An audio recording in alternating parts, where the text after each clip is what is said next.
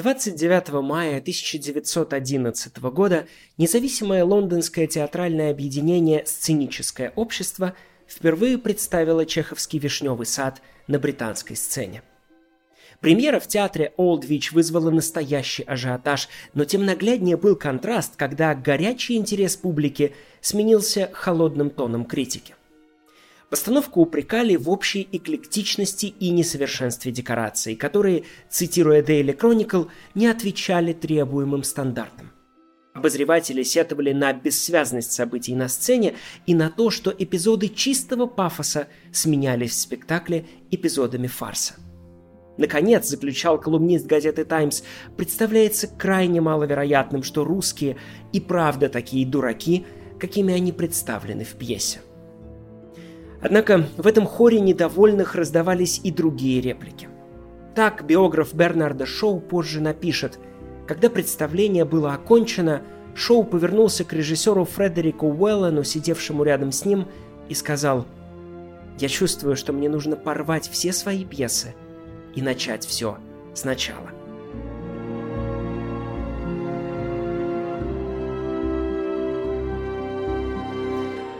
Меня зовут Армен Захарян, с вами литературный канал Армен и Федор. И сегодня мы говорим об авторе, который всегда вызывал противоречивые отзывы. Об авторе, которого Лев Николаевич Толстой называл Пушкиным в прозе. Наконец, об авторе, который навсегда изменил мировую литературу. Речь пойдет об Антоне Чехове и его искусстве. Британский литературовед Дональд Рейфилд, да, тот самый, чей перевод «Мертвых душ» мы, среди прочих, обсуждали в предыдущем выпуске о переводах Гоголя на английский. Так вот, Дональд Рейфилд, в России известный прежде всего как автор одной из лучших биографий Чехова, называл Антона Павловича писателем доступным и вместе с тем неуловимым. И полагал, что жизнь Чехова лучше всего описал бы немецкий романист Томас Манн. Это и правда была удивительная и вместе с тем прозаичная жизнь. Жизнь, оборвавшаяся, к сожалению, слишком рано, не успевшая стать монолитом и доставшаяся потомкам в тысячи осколков его знаменитых писем. Жизнь, где будничная и драматическая, обыденная и ироническая всегда оказывались рядом, всегда были переплетены, а иногда даже неотличимы. Пишу еще один рассказ – меня захватило, и я почти не отхожу от стола. Между прочим, я купил себе новый стол. Словом, эта жизнь действительно требует романиста. Мы же сегодня будем говорить не столько про путь героя, сколько про тот след, который его путь оставил. Резвая тройка классиков русской литературы, чаще всего бороздящая поля и океаны филологии к западу от Немана, Толстой, Достоевский, Чехов – пожалуй, известно каждому, и перечисление это стало общим местом.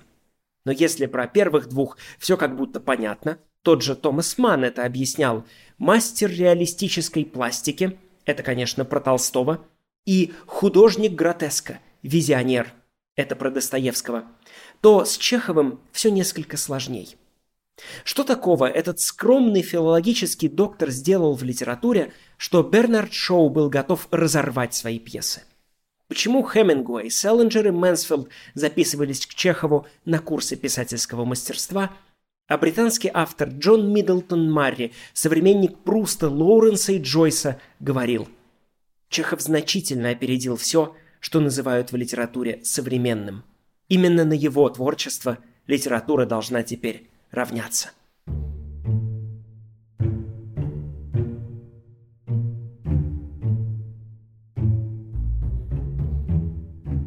Английский писатель Сомерсет Моэм однажды заметил, что идеальный рассказ – это такая история, которую можно пересказать попутчикам в курительной комнате на пароходе.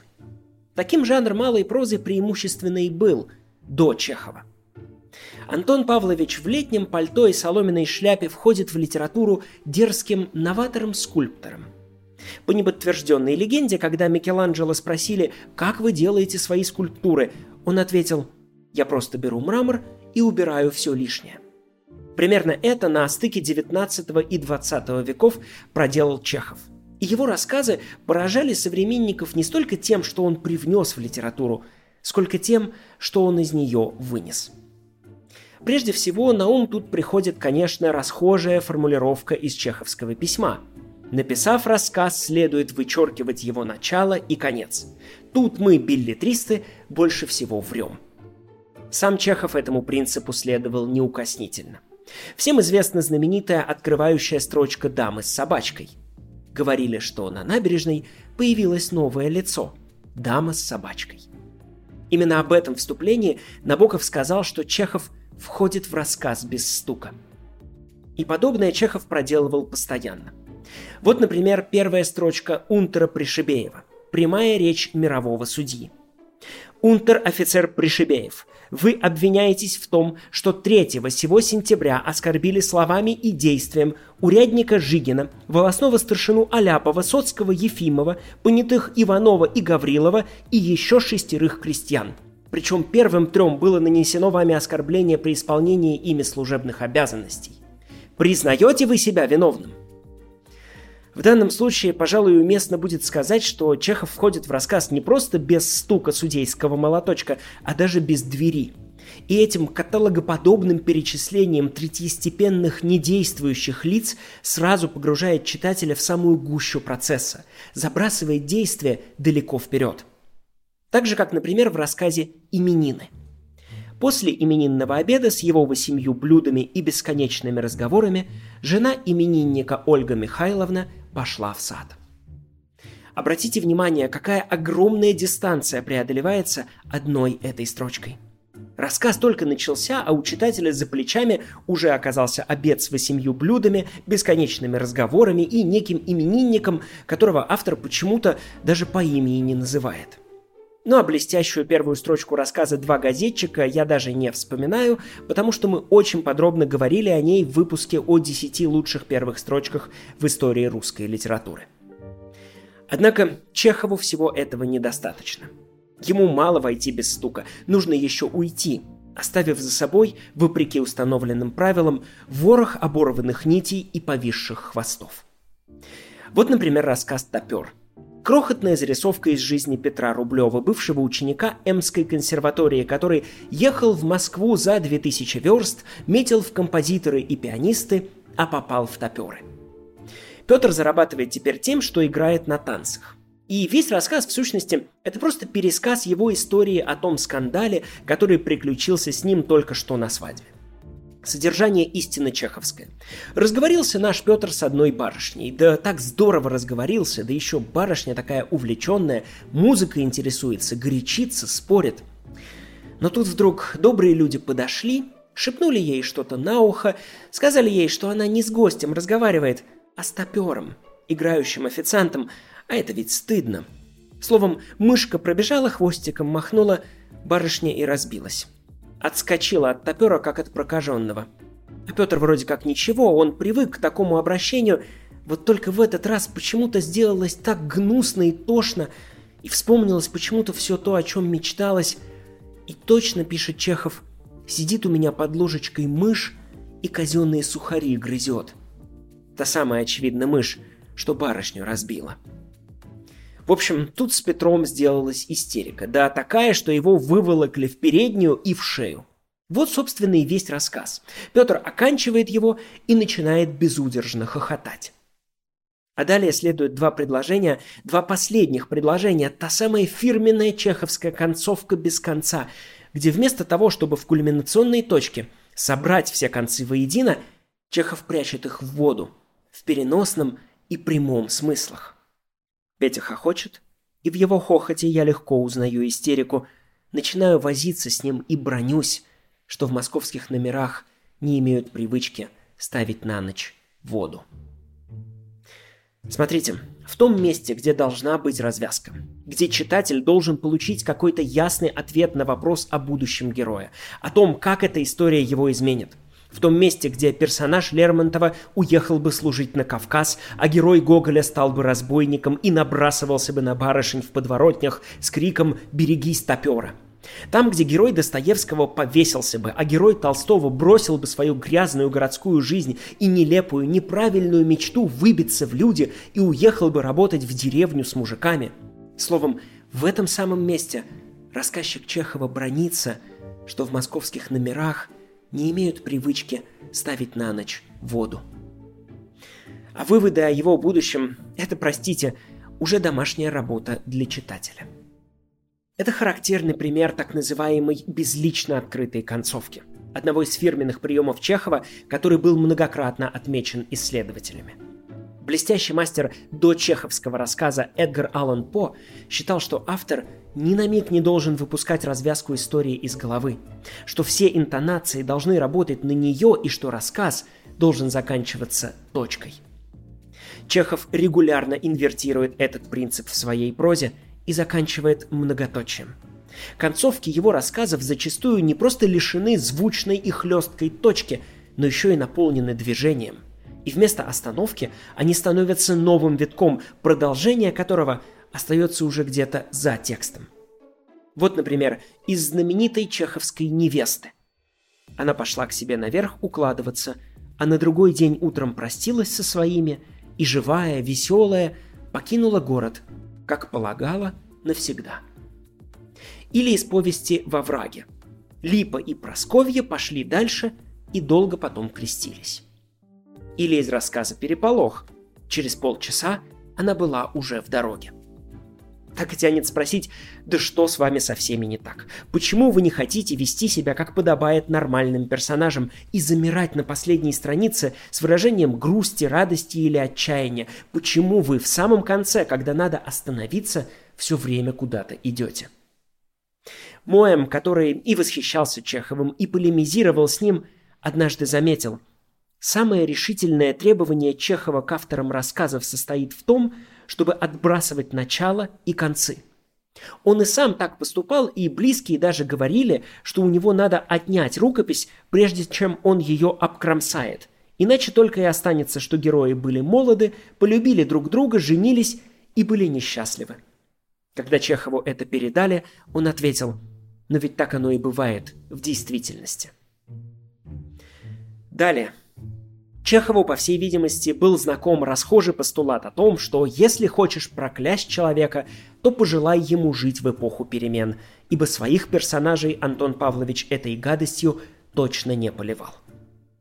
Одна из самых характерных и новаторских особенностей его творчества – это скупость внешнего действия и отказ от значимых изменений в жизни героев, с которыми от точки входа до многоточия выхода может вообще ничего не произойти – или, что будет еще более по-чеховски, шевельнется только что-то в душе, что-то мимолетное и невидимое. Или, повысим ставки до предела, еще более по-чеховски, произойдет только то, что что-то, что могло бы произойти и, кажется, должно было произойти, не произойдет. Взять, например, рассказ «Мальчики». Зарисовку совершенно в духе раннего Джойса, где два юных друга планируют побег в Америку. Мальчики готовятся пройти пешком несколько тысяч верст и сражаться с тиграми и дикарями. Добывать слоновую кость и пить джин. Вот только главным событием рассказа становится то, что эти самые мальчики никуда не убегают. Такой рассказ в курительной комнате на пароходе пересказывать решительно невозможно. Или, например, рассказ мечты. Двое соцких конвоируют в уездный город бродягу – между ними завязывается разговор, и здесь предполагалось какое-то развитие действия, но нет. На внешнем, событийном уровне это все. Короткий разговор обрывается, рассказ заканчивается, а они идут дальше, как шли. Но в том-то и заключается мастерство чеховского таланта, что теперь они идут не совсем так, как шли, но уже по-другому. Их внезапный, случайный разговор о Сибири, куда надеется дойти бродяга. О Сибири, где приволья больше и люди богаче, где реки широкие и быстрые, и рыбы в них видимо-невидимо, и деревья, деревья такие, что взглянешь вверх, и голова кружится. Так вот, этот случайный мимолетный разговор о прекрасной Сибири будущего, куда бродяга так стремится, о свободе и просторах, о возможном счастье – этот неуместный в сером тумане настоящего на черно-бурой грязи дороги разговор пробуждает в каждом из попутчиков что-то очень личное, мысли о своих мечтах, несбывшихся и несбыточных. И Соцкие то ли из зависти к тому, что вот как смело может мечтать человек самый жалкий и в обстоятельствах самых жалких, то ли просто от злости на дурную погоду и грязь под ногами Говорят, да куда тебе до Сибири дойти? Не дойдешь. Верст триста пройдешь и Богу душу отдашь. Непомнящий родства с ужасом глядит на строгие бесстрастные лица своих зловещих спутников и, не снимая фуражки, выпучив глаза, быстро крестится. Он весь дрожит, трясет головой, и всего его начинает корчить, как гусеницу, на которую наступили. Замятин, рассуждая о Чехове, говорил, что для душевных движений, для самых неуловимых и тонких чувств Чехов всегда находит реалистически с весом и мерой образ. Гусеница, на которую наступили, это как раз такой пример. Но эта гусеница, уже раздавленная, продолжает ползти по дороге то ли к свободе, то ли к смерти. И снова фирменная чеховская концовка, без остановки – без окончательности, без разрешения. Через минуту путники уже шагают по грязной дороге. Бродяга еще больше согнулся и глубже засунул руки в рукава. Таха молчит. Казалось бы, вот ситуация и до чего простая. Человек рассказывает другим о своей мечте, но они в нее не верят. Но кто бы построил на одной этой формуле, не привлекая почти никаких внешних событий, щемящий и трогательный рассказ – до Чехова. А ему регулярно подобное удавалось. Он был подлинным мастером тонких душевных состояний, и его искусство, по слову Алена Боске, строится на полутонах и легких вздохах. Однако природа, как учил нас маэстро де колор Кесано, не терпит пустоты – раз у Чехова, как мы выяснили, часто нет в рассказах увлекательного развития действия и драматических потрясений, раз он удаляет развернутые наступления и отступления, то в его текстах должно оставаться что-то, какая-то несущая конструкция, которая сможет принять на себя груз читательского внимания. Мостом, если вам будет угодно, по которому читатель переходит с одного берега чеховского рассказа на другой, становится не лихо закрученный сюжет, а сама ткань текста – ровная, плотная и выверенная. Эта ткань по определению Владимира Набокова складывается, среди прочего, из разнообразия интонаций и мерцания прелестной иронии, из подлинно художественной скупости характеристик и замирания человеческой жизни. А опорами, на которых стоит этот златотканый чеховский мост, конечно, являются детали. О Чехове, как о властелине деталей, не говорил, пожалуй, что только тот, то о Чехове не говорил совсем, потому что его детализации могут позавидовать даже самые современные камеры. Общим местом стало цитировать воспоминания Мережковского, который встретил Чехова в Италии и с удивлением отмечал, чем Чехов там интересовался. Он занимался мелочами неожиданными и, как мне тогда казалось, совершенно нелюбопытными. Гид с особенной лысой головой. Голос продавщицы фиалок на площади Святого Марка непрерывные звонки на итальянских станциях. Это природная зоркость Чехова, умение каждой детали найти свое точное место, придает его текстам особую красоту.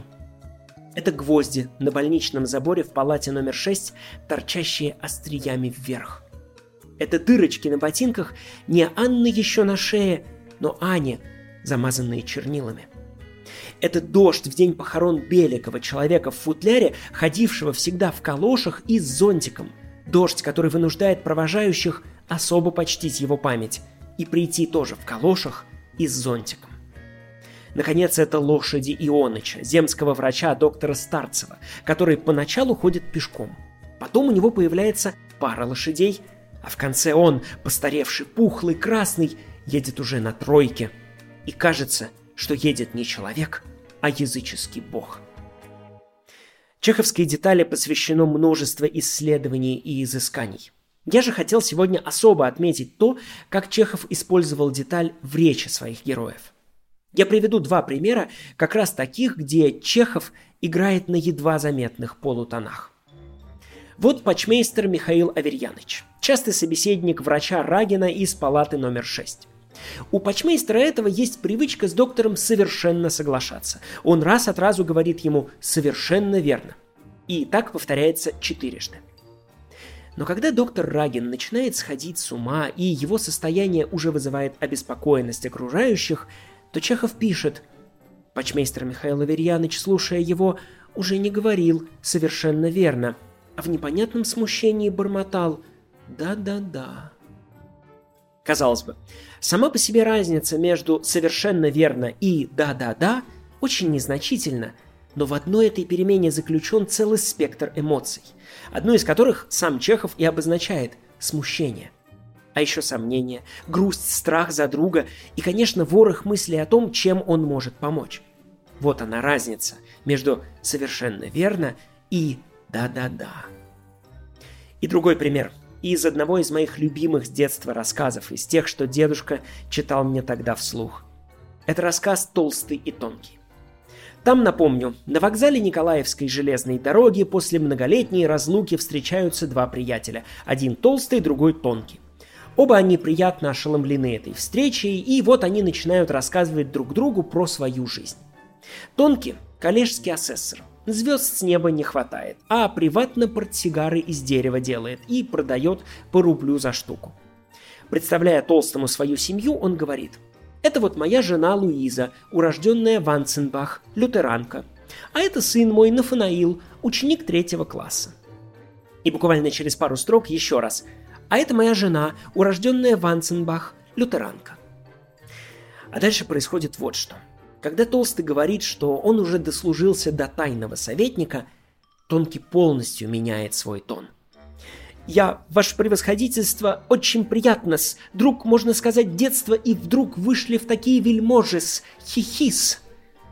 Толстый, конечно, от этого морщится, просит прекратить чинопочитание между друзьями детства. Но Тонкий по-другому уже не может. И тут следует та самая филигранная чеховская деталь. Это вот, ваше превосходительство, сын мой, Нафанаил, жена Луиза, лютеранка, некоторым образом – Понимаете? Чехову мало просто написать, что Тонкий сперва побледнел, а потом все его лицо искривилось широчайшей улыбкой. Мало сказать, что он съежился, сгорбился, сконфузился. Редкая чеховская аллитерация. То есть для большой литературы всего этого может быть и достаточно, но для Чехова мало. Ему надо вбить в опору этого моста гвоздь завершающий гениальные детали. И в самой последней реплике Тонкого – жена Луиза, лютеранка, превращается в жену Луизу, лютеранку, некоторым образом. Помните, в прошлый раз, когда мы говорили о переводах Гоголя на английский, мы отмечали, что четверку вводных слов капитана Копейкина «вот где так и так в некотором роде так сказать» очень важно сохранять в переводе, поскольку она передает неистощимый диапазон эмоций. Также и здесь. Тонкий, задрожавший перед авторитетом старшего по званию, теряет контроль над своей речью. Он не может больше сказать «жена Луиза – лютеранка», потому что перед лицом целого тайного советника это все так глупо, мелко и жалко, что нужно, как делает его сын Нафанаил, шаркнуть ножкой. Но у взрослых другой этикет, и Тонкий, как бы извиняясь, шаркает языком. Жена Луиза, лютеранка – некоторым образом. Наконец, еще одной характерной чертой Чехова-прозаика, о которой мы сегодня поговорим, становится отказ от трех «П» – поучений, пояснений и правильных ответов. В одном из своих писем Чехов формулировал это так. Вы пишете, что ни разговор о пессимизме, ни повесть кисочки немало не подвигают и не решают вопроса о пессимизме. Мне кажется, что не билетристы должны решать такие вопросы, как бог, пессимизм и тому подобное. Дело билетриста изобразить только то, как и при каких обстоятельствах говорили или думали о боге или пессимизме. Художник должен быть не судьею своих персонажей и того, о чем они говорят, а только беспристрастным свидетелем. Чехов всегда старался следовать этому принципу. Принципу, который до известной степени – можно назвать антитолстовским. Александр Кедров упаковал эту, как сказали бы наши братья-структуралисты, бинарную оппозицию чеховского и толстовского в емкую формулу. Толстой дает ответы на все вопросы, Чехов не задает вопросов и не дает ответов. Сравните, например, один из открывающих пассажей знаменитой чеховской невесты с абзацем из Анны Карениной. Оба эти фрагмента посвящены женским чувствам – но как по-разному раскрывают их писатели. у Чехова так. С 16 лет она страстно мечтала о замужестве. И теперь, наконец, она была невестой Андрея Андреевича, того самого, который стоял за окном. Он ей нравился. Свадьба была уже назначена на 7 июля, а между тем радости не было. Ночи спала она плохо, веселье пропало. Из подвального этажа, где была кухня, в открытое окно слышно было, как там спешили, как стучали ножами, как хлопали дверью на блоке. Пахло жареной индейкой и маринованными вишнями. И почему-то казалось, что так теперь будет всю жизнь. Без перемены, без конца. Смотрите, этот текст оставляет за собой шлейф неопределенности. Почему, если он ей нравился, и она так страстно мечтала о замужестве, радости не было? От чего возникло это смутное ощущение, что так теперь будет всю жизнь? И обратите внимание, как здорово эта неопределенность контрастирует с точностью деталей – Свадьба не просто назначена, но назначена на 7 июля, что делает ее еще более реальной. С кухни не просто доносится запах приготовляемой закуски, но запах жареной индейки и маринованных вишен. И этот специфический, уточненный запах смешивается со странным чувством, что так теперь будет всегда. Толстой же обращается со своими героями несколько иначе – и, например, диалог Кити и Долли в третьей главе второй части Анны Карениной сопровождается следующим абзацем. Кити поняла, что сказанное ею в сердцах слово о неверности мужа и об унижении до глубины сердца поразило бедную сестру, но что она прощала ей. Долли с своей стороны поняла все, что она хотела знать. Она убедилась, что догадки ее были верны – что горе, неизлечимое горе Кити состояло именно в том, что Левин делал предложение и что она отказала ему, а Вронский обманул ее и что она готова была любить Левина и ненавидеть Вронского. Кити ни слова не сказала об этом. В отличие от Льва Николаевича. И раз уж мы упомянули структуралистов, то, пользуясь одним из их приемов, я решил сравнить, как часто в этих двух произведениях авторы прибегают к этому неопределенному и неясному словечку «почему-то», очень характерному для Чехова вообще и его невесты в частности. Даже в упомянутом ранее фрагменте оно было «и почему-то казалось, что так теперь будет всю жизнь». И вот что я обнаружил. В романе Анна Каренина примерно 250 тысяч слов. Почему-то Толстой использует на этой дистанции 12 раз – много это или мало? Давайте сравним с Чеховым. В его невесте почему-то встречается чуть чаще – 13 раз. Как же ей повезло его невесте в этой упорной борьбе. Вот только нужно учесть, что в чеховской повести около 5000 слов, в 50 раз меньше, чем в Анне Карениной. А почему-то у них почти поровну. И это почему-то не удивляет. Вирджиния Вулф, которую восхищала великая писательская зоркость Толстого. О Чехове говорила совсем иначе. Если Толстой для нее это автор, который все видит, все замечает, все знает и чья проза твердо стоит на земле, то проза Чехова, наоборот, все время повисает где-то между небом и землей. О своем первом знакомстве с Чеховым Вулф писала так. «Это было очень странное чувство – будто землю, на которую ты надеялся благополучно приземлиться, вдруг выбили у тебя из-под ног, и ты остался со своими вопросами висеть в воздухе. Это положение, подвешенное, неопределенное, неясное, очевидно, не все могли по достоинству оценить, тем более на стыке веков – вот, например, чеховская Анюта.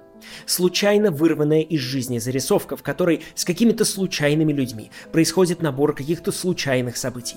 Ее и пересказать-то толком не получается. Я несколько раз пытался сформулировать, о чем этот рассказ, но получалось неизменно длинно, непонятно и все не о том. И вместе с тем, это рассказ трогательный и грустный. Рассказ, который оставляет странное послевкусие, подобное тому не звуку даже, но следам звука, который ты слышишь вскоре после того, как рука пианиста в последний раз касается клавиши и замирает, как читатель Чехова, в воздухе.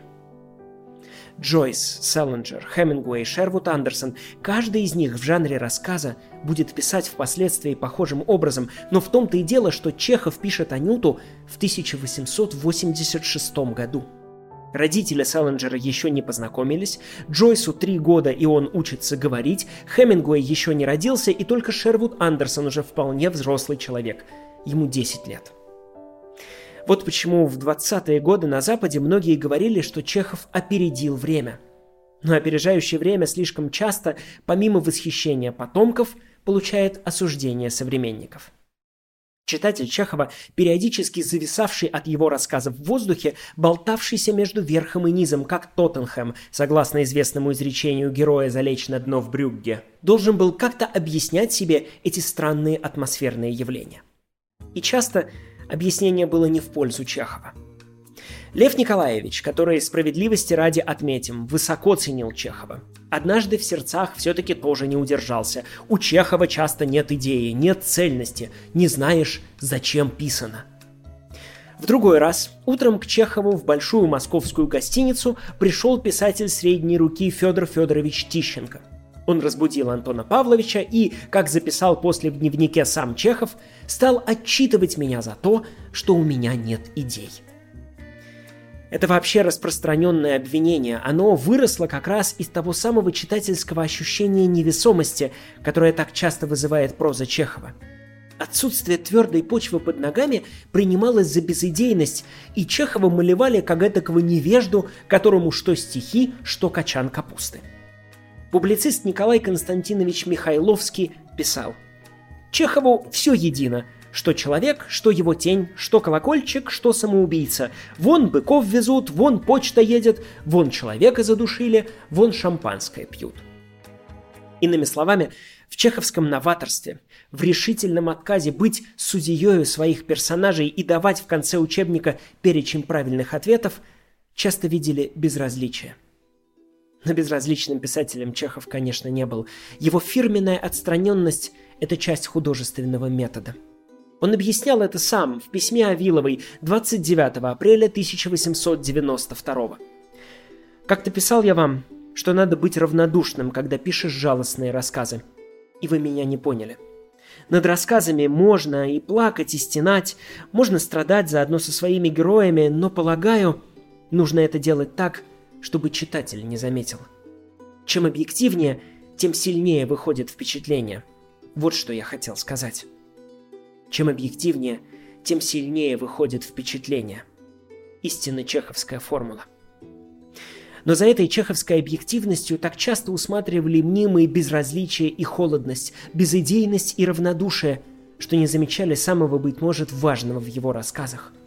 Не замечали, как самый жалкий, опустившийся, растоптанный жизнью герой оказывается способен у Чехова на раскаяние, на благородное и неожиданное чувство – как гробовщик Яков Матвеевич, который снимает мерку для гроба с еще живой жены, всю жизнь терпевший одни только убытки от людей, которые отказывались вовремя умирать, чтобы ему была работа. Как этот Яков Матвеевич, потеряв жену и оставшись один, наконец замечает, в чем они заключались на самом деле – убытки. В том, что река, непустячная, полная рыбы и жизнью река, все эти долгие годы была рядом, а он ни разу туда не пришел – в том, что бронился всегда и обижал жену, в том, что вот Давича набросился на еврейского музыканта Ротшильда, в том, что сам не жил и мешал жить другим. А ведь от этого какие убытки. И умирая, прощаясь со своей убыточной жизнью, этот убыточный человек делает, быть может, то единственное, что не поздно еще в его жизни из убытка обратить в пользу. И просит скрипку, хорошую скрипку, после смерти – отдать Ротшильду. Или, скажем, отец Анастасий, герой рассказа «Письмо». Дряхлый не по летам, запрещенный к служению, под следствием за торговлю свидетельствами о говении и венчании недозволенных браков, в неуклюжих сапогах без калош, с девятью детьми, такими же неудачниками, как он, и пьяной вишней на этом торте, то, что отец Анастасий, этот жалкий, опустившийся отец Анастасий, еще и пьет. И все время просит, угостить его рюмочкой водки. Словом, героя более ничтожного и несимпатичного даже в богатой чеховской галерее придется маленько поискать. И вот отец Анастасий становится свидетелем сцены, как благочинный отец Федор Орлов помогает дьякону составить письмо к сыну. Сын Дьяконов ведет жизнь неправедную. Сожительствует с некой дамой вне брака, да индейку в Великий пост ест. Ну что ж, Федор Орлов Благочинный помог письмо сочинить, надиктовал так надиктовал. «Именем ты», — наставляло письмо, — «христианин, но по сущности своей язычник, столь же жалкий и несчастный, как и все прочие язычники, даже еще жалчее, ибо те язычники погибали от неведения. Ты же погибаешь, обладая сокровищем. И все письмо было в таком духе. Суровое, но справедливое, чистая правда, без греха милосердия. А заканчивается этот странный рассказ так. Жалкий отец Анастасий уходит от благочинного отца Орлова вместе с дьяконом и вдруг говорит ему, когда они остаются вдвоем, «Слушай, письмо, конечно, славное вышло, а вот только не посылать бы его». «Как же это, не посылать такого хорошего письма?» – удивляется дьякон. «А просто», – говорит Анастасий, – «не посылать. Ты прости его лучше, дьякон. Учить оно, конечно, хорошо, но вот только зачем его язычником обзывать? Это ведь дьякон обидно. Не посылай, а лучше прости. Ежели его отец родной не простит, то кто ж простит? Ты лучше просто возьми и напиши «Прощаю тебя, Петр». Он все поймет, почувствует. Неправедников надо прощать, а грешников. Ты прости такого, говорит этот жалкий, опустившийся, смешной отец Анастасий, на которого глядеть жалко. Да, Чехов совершил революцию в мире рассказа. Маленькие люди в незначительных обстоятельствах – это та уникальная оптика, в которой он предвосхитил 20 век. Но эти маленькие люди, что, как мне кажется, еще более ценно, иногда способны на очень большие чувства. Они часто неуклюжи, глупы и несправедливы, они блуждают в сумерках, но это сумерки предрассветные. И все чеховские рассказы, как блестяще заметил Владимир Набоков, это непрерывное спотыкание. Но спотыкается в них человек, заглядевшийся на звезды.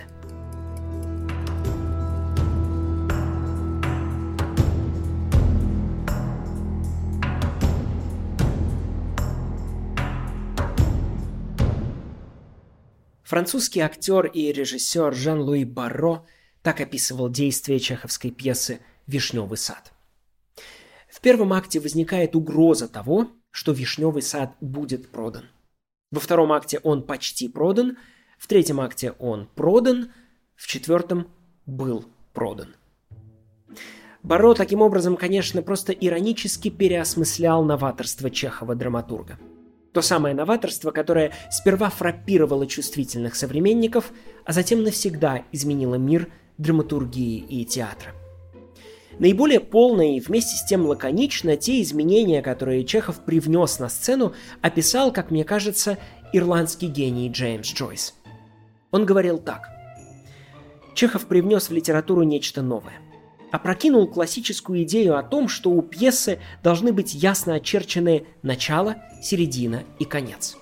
В чеховских пьесах нет ни начала, ни середины, ни конца, ни даже кульминации. Его пьесы — это непрерывный поток жизни, который то врывается на сцену, то отступает.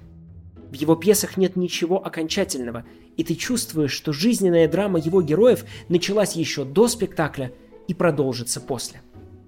Иные пьесы, ты это замечаешь, созданы специально для сцены. Необычные люди творят в них необычные вещи.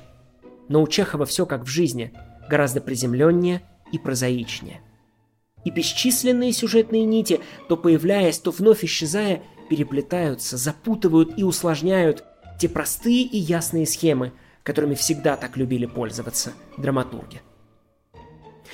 Собственно, Джойс сказал все исчерпывающе точно, и к этому почти нечего добавить. Именно так Чехов изменил драматургию. Спасибо вам, что были с нами сегодня – меня зовут Армен Захарян, это литературный канал Армен и Федор. До следующей... Нет, конечно, можно было бы сделать и так, но мы все-таки пойдем другим путем. Тем, который обозначил в прологе к камере обскуре Владимир Набоков. Вот и вся история, и на том мы бы ее и оставили, кабы в самом повествовании не было пользы и удовольствия. Итак, как же Чехов меняет драматургию? Прежде всего, это та самая инверсия истинно драматического, каким оно представлялось до Чехова, и подлинно жизненного. Сам Чехов писал об этом так. Требуют, чтобы герой, героиня были сценически эффектны. Но ведь в жизни не каждую минуту стреляются, вешаются, объясняются в любви. И не каждую минуту говорят умные вещи. Люди больше едят, пьют, волочатся, говорят глупости. И вот надо, чтобы это было видно на сцене. Надо создать такую пьесу, где бы люди приходили, уходили, обедали, разговаривали о погоде, играли в винт. Но не потому, что так нужно автору, а потому, что так происходит в действительности. Надо, чтобы жизнь была такая, какая она есть, и люди такие, какие они есть, не ходульные. Собственно, эта трансформация Чехову вполне удалась. Как в рассказах он перенес бремя ответственности за результат с закрученного сюжета на ткань текста, так в драматургии он смещает фокус событий жизни на саму жизнь, которая по большей части весьма бессобытийна. Атмосфера. Вот что главное во всех чеховских пьесах. То, что витает в воздухе, просачивается сквозь случайные фразы и нестройные диалоги. Современники Чехова эту атмосферу часто называли настроением. Немирович Данченко отмечал, что именно настроение в «Трех сестрах» составляет подводное течение всей пьесы, которое, отмечал он, заменит устаревшее сценическое действие. Театральный критик Николай Ракшанин после просмотра «Дяди Вани» в художественном театре высказался в том же ключе. Мы присутствуем при борьбе нового направления драматического творчества с давно установившимися формами, и Антон Чехов идет во главе движения. «Дядя Ваня» — это, разумеется, не комедия, это тем более не драма, несомненно, это и не водевиль. Это именно настроение в четырех актах. Однако заблуждением было бы думать, что Чехов просто удалил из своих пьес привычный драматический канон и настроение само заполнило образовавшуюся на его месте пустоту. Это, конечно, не так. Эффект настроения или атмосферы, называйте как вам угодно, это плод внимательного, флаберовского по своей точности труда. Прежде всего, атмосфера эта создается за счет все той же ВЧД – великой чеховской детали использование которой в драматургии давалось ему ничуть не хуже, чем в прозе. Когда добрая помещица Любовь Андреевна Раневская возвращается в свой дом в Вишневом саде, то она очень радуется встрече со старым верным слугой Фирсом. И говорит ему «Спасибо тебе, Фирс! Спасибо, мой старичок! Я так рада, что ты еще жив!» А Фирс на это отвечает «Позавчера». Стоящий рядом Гаев подсказывает, мол, Фирс просто плохо слышит, с ним нужно говорить громче, чтобы он услышал. Однако заметьте, чтобы показать, что старый Фирс плохо слышит, можно было дать ему любую неподходящую реплику, но Чехов намеренно выбирает это будто бы случайное, не в попад брошенное позавчера. Вся жизнь Фирса в позавчера.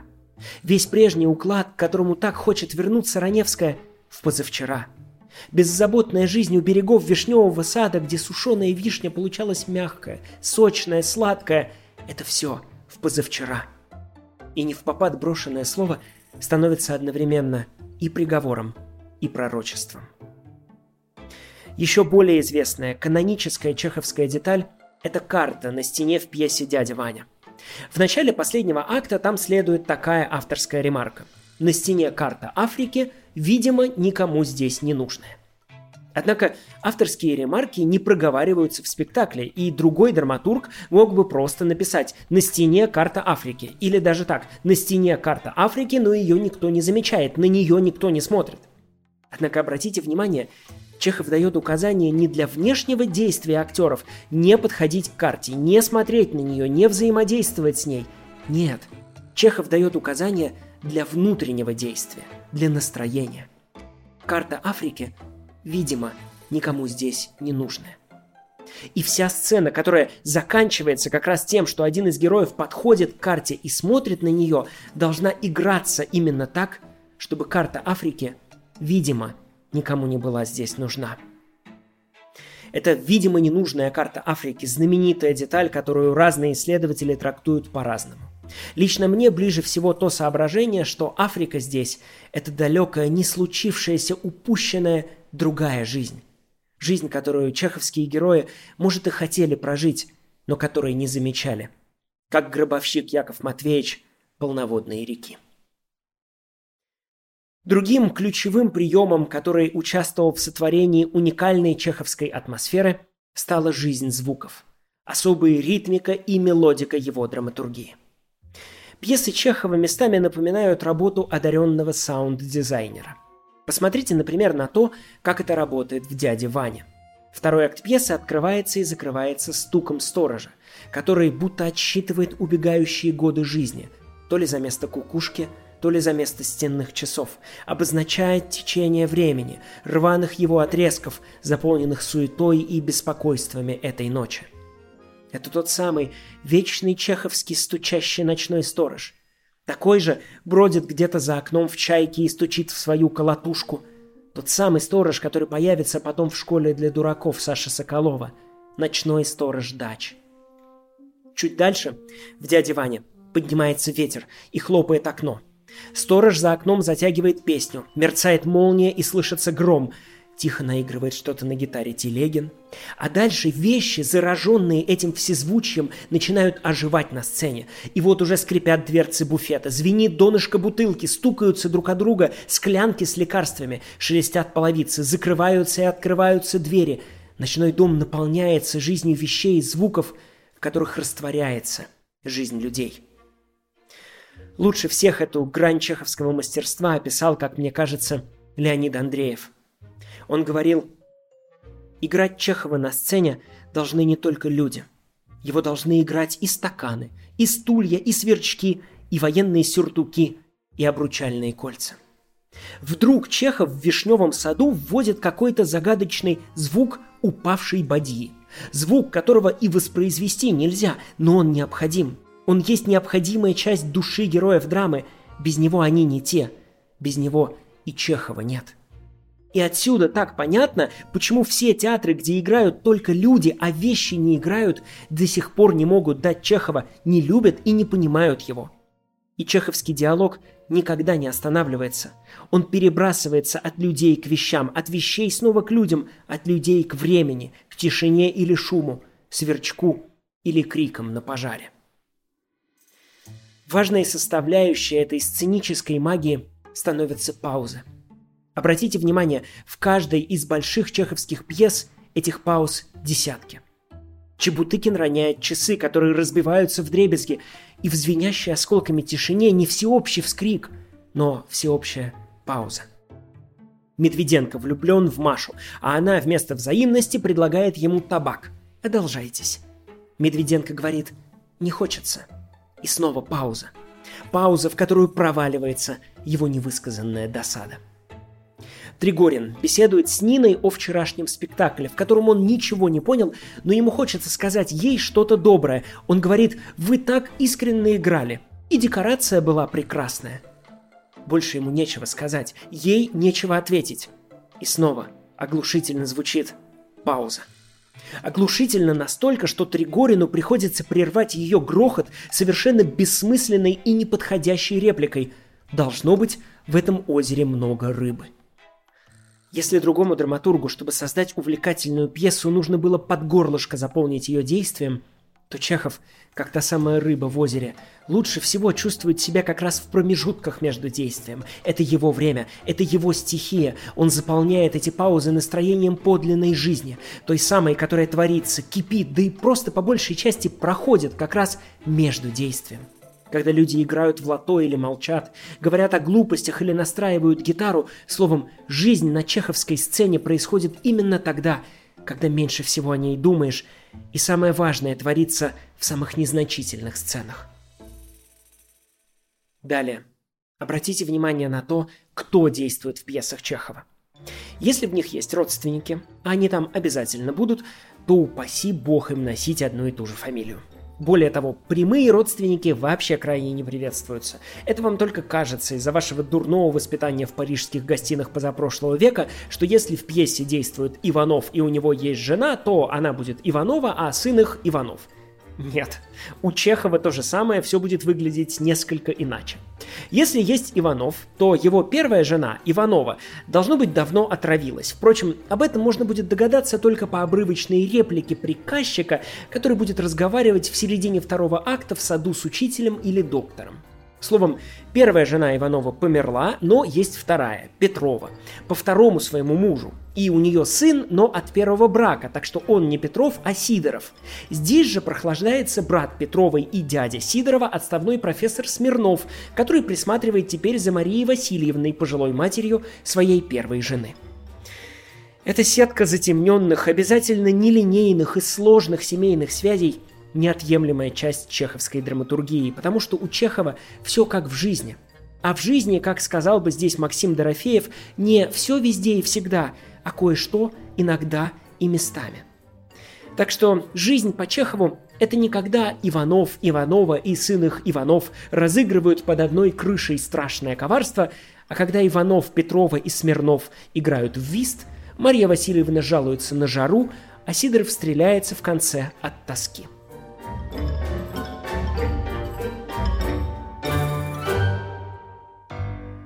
Однако еще более важной, возможно, даже ключевой составляющей чеховской атмосферы становится манера речи его героев.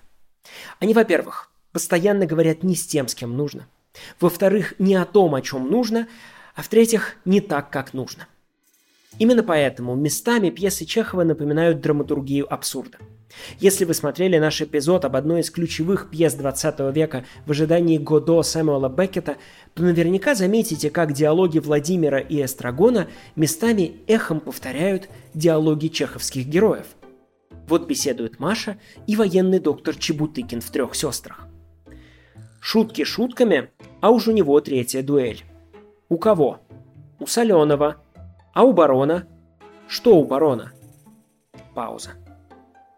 Или еще пример. Там же в «Трех сестрах» беседуют Вершинин, Маша, Тузенбах, Чебутыкин и Ирина. Следует шесть реплик на пять персонажей.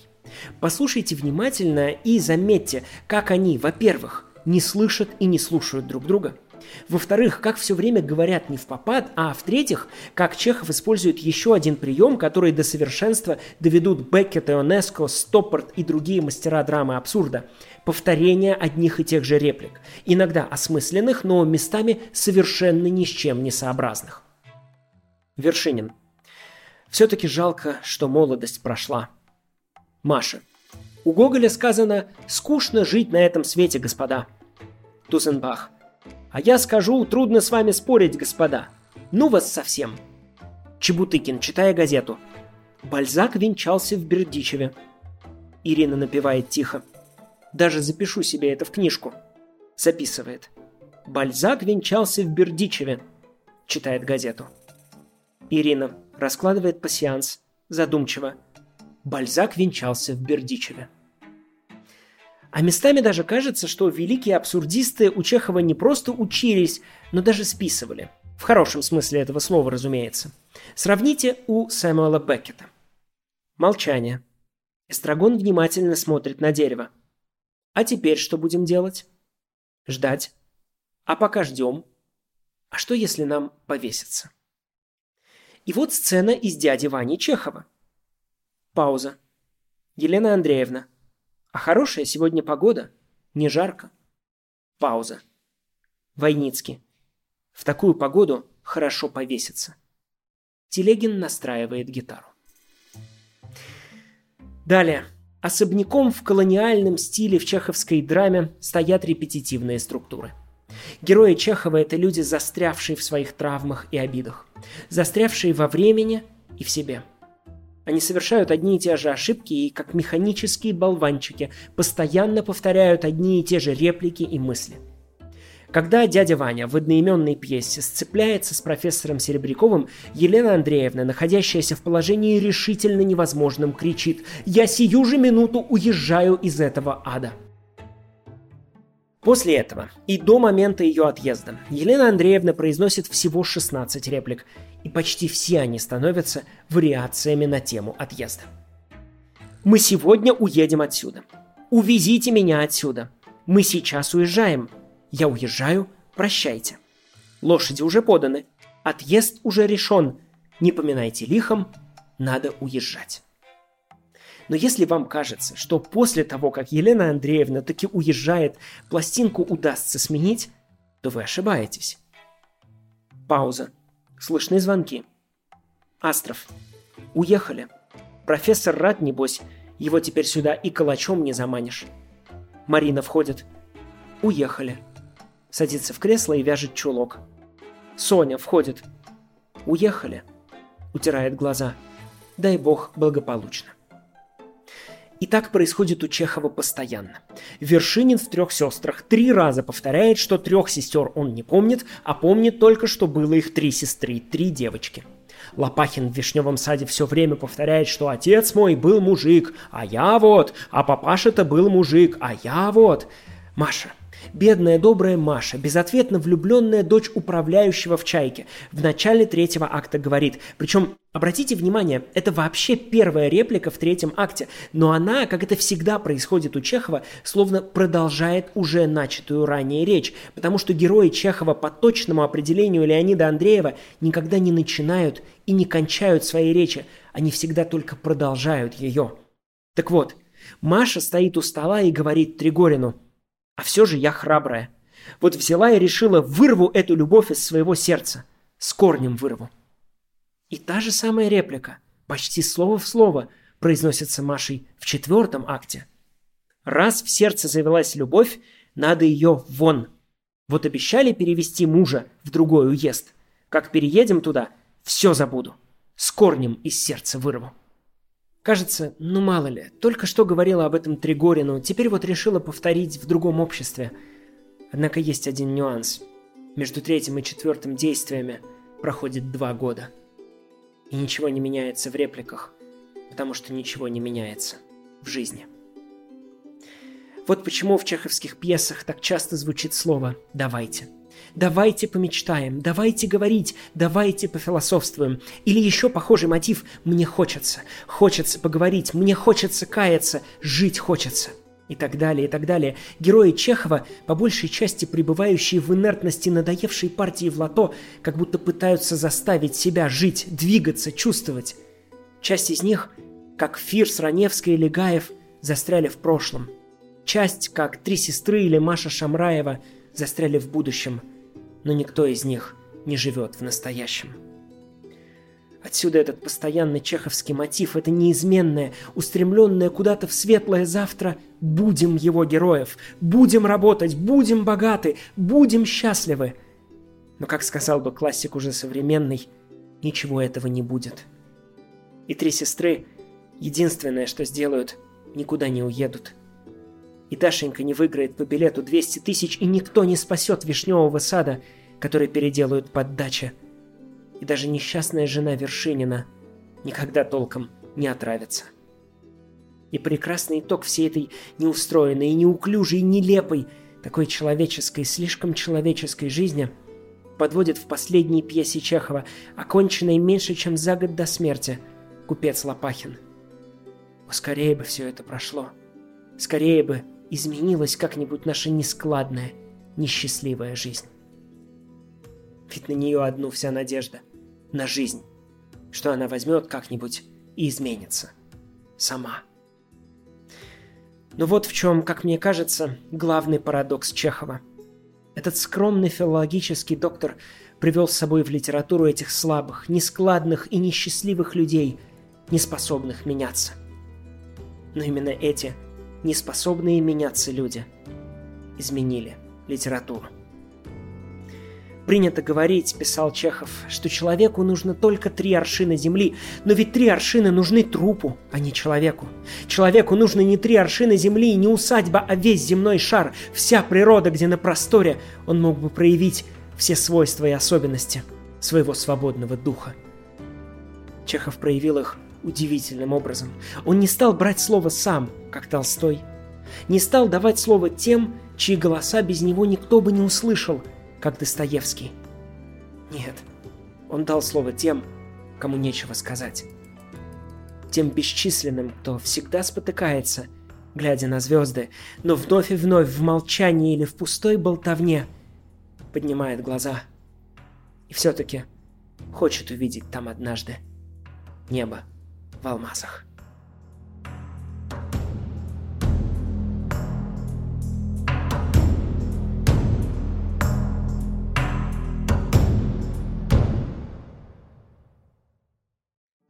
С нашими постоянными зрителями мы увидимся в следующий раз примерно через месяц, в декабре. А если вы на нашем канале недавно или вообще впервые и хотите остаться, то расставанию не обязательно длиться. У нас 40 литературных эпизодов о Набокове и Гоголе, первых строчках и художественных переводах, и это все не считая Улисса Джеймса Джойса, которому мы посвятили 20 выпусков, но скажите, как же его не считать? Что же, а на сегодня это все. Если вам понравилось, то не забывайте о трех сестрах алгоритмов YouTube, разносите весть о нашем канале чайками своих репостов и заглядывайте в вишневый сад нашего Патреона. Ведь пока вы с нами, его не выкупят Лопахин и, будьте уверены, не переделает поддача. Меня зовут Армен Захарян, это литературный канал Армен и Федор. До следующей встречи.